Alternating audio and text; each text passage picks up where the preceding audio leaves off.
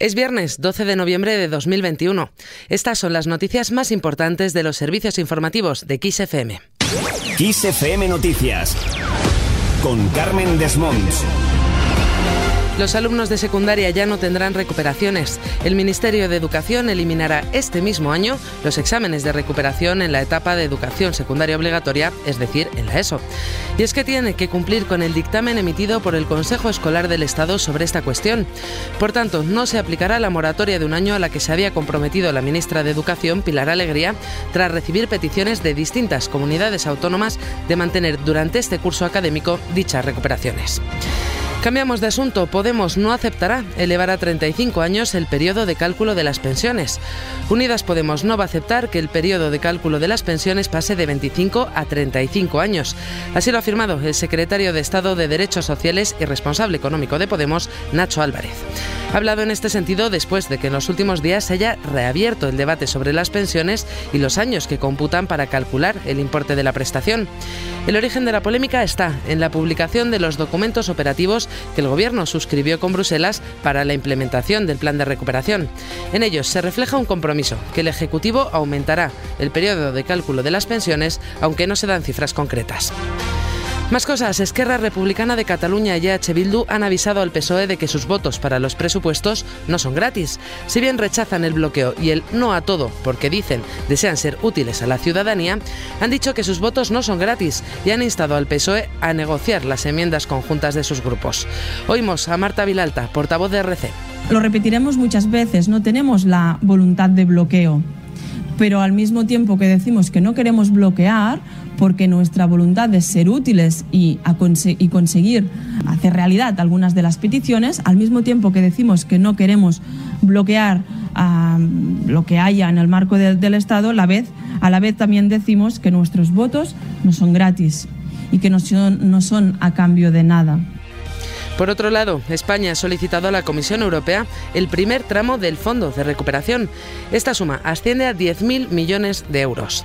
Este será el primer desembolso aprobado en el marco de los fondos anticrisis por el coronavirus de la Unión Europea, que depende del cumplimiento de una serie de requisitos. En este caso, el Ejecutivo Comunitario tendrá que verificar que España ha completado con éxito los 52 hitos y objetivos pactados que el Gobierno considera ya cumplidos. Vamos con otro asunto. Continúa la lucha por la renovación de los órganos constitucionales. Pocas horas después de la aprobación del Tribunal Constitucional y del Tribunal de Cuentas, aún está pendiente la renovación del Consejo General del Poder Judicial.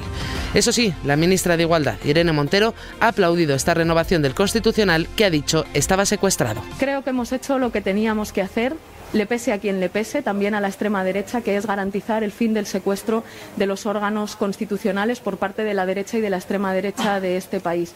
Ese era un consenso social, eso es lo que hemos hecho y a partir de ahí creo que también pues, nuestra vicepresidenta ha dejado clara cuál es la posición, en este caso, de nuestro grupo parlamentario y también del Gobierno desde el momento en el que llegamos a, esa negociación y a ese acuerdo en el seno del Gobierno también. También ha hablado sobre este tema Pablo Casado, el líder del Partido Popular. Así ha dicho que hay que despolitizar el Poder Judicial, es decir, el Tribunal Supremo. Además, ha asegurado que los miembros elegidos por el PP para el Constitucional son personas independientes dentro del desempeño de su función. También Casado ha admitido que había candidatos propuestos por el PSOE que para los populares no son los perfiles más idóneos. Escuchamos a Pablo Casado, presidente del PP. Yo sigo manteniendo que hay que despolitizar el Poder Judicial y el Poder Judicial es el Tribunal Supremo. El Tribunal Constitucional no es Poder Judicial, como dice la Constitución. El Tribunal de Cuentas no es Poder Judicial. Son órganos constitucionales cuya elección depende de los legisladores, de los diputados y senadores que representan al pueblo español. Lo que sí que decimos siempre, y lo dice además eh, la propia ley orgánica del Tribunal Constitucional, es que tienen que ser personalidades de reconocido prestigio profesional y eso es lo que ha pasado, por lo menos en las propuestas que ha hecho el Partido Popular. Como decíamos, todavía queda pendiente la renovación del Consejo General del Poder Judicial. Para el Partido Popular ahora está en manos de Pedro Sánchez, que debe comprometerse a que los jueces sean elegidos por los propios jueces. Así lo ha explicado el portavoz nacional del PP y alcalde de Madrid, José Luis Martínez Almeida. Respecto al Consejo General del Poder Judicial, eh, la pelota está en el alero de Pedro Sánchez. Si Pedro Sánchez quiere desbloquearlo, mañana está desbloqueado. Lo único que tiene que hacer es asumir un compromiso, no ya que le exige el Partido Popular, que se lo exigen los jueces y que se lo exige también la Unión Europea y por tanto que a los jueces los elijan los jueces. Si Pedro Sánchez acepta que los jueces elijan los jueces, se desbloquea el Consejo General del Poder Judicial. Y ahora vamos a hablar de los estrenos de cine.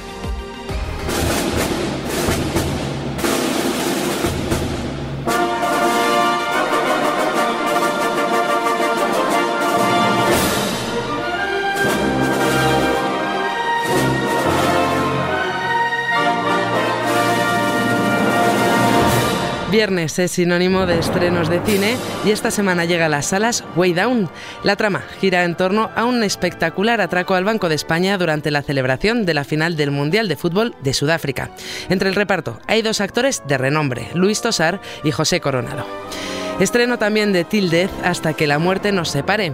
Protagonizada por Megan Fox, es un thriller de terror. Si bien al comienzo parece una película romántica, cuando la protagonista se despierta esposada a su difunto esposo, todo toma un cariz algo más terrorífico.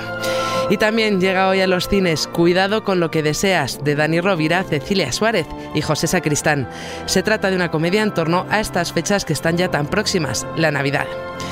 Con los estrenos de la semana terminamos este resumen del día. La información continúa cada hora y actualizada en los boletines de XFM. Adiós.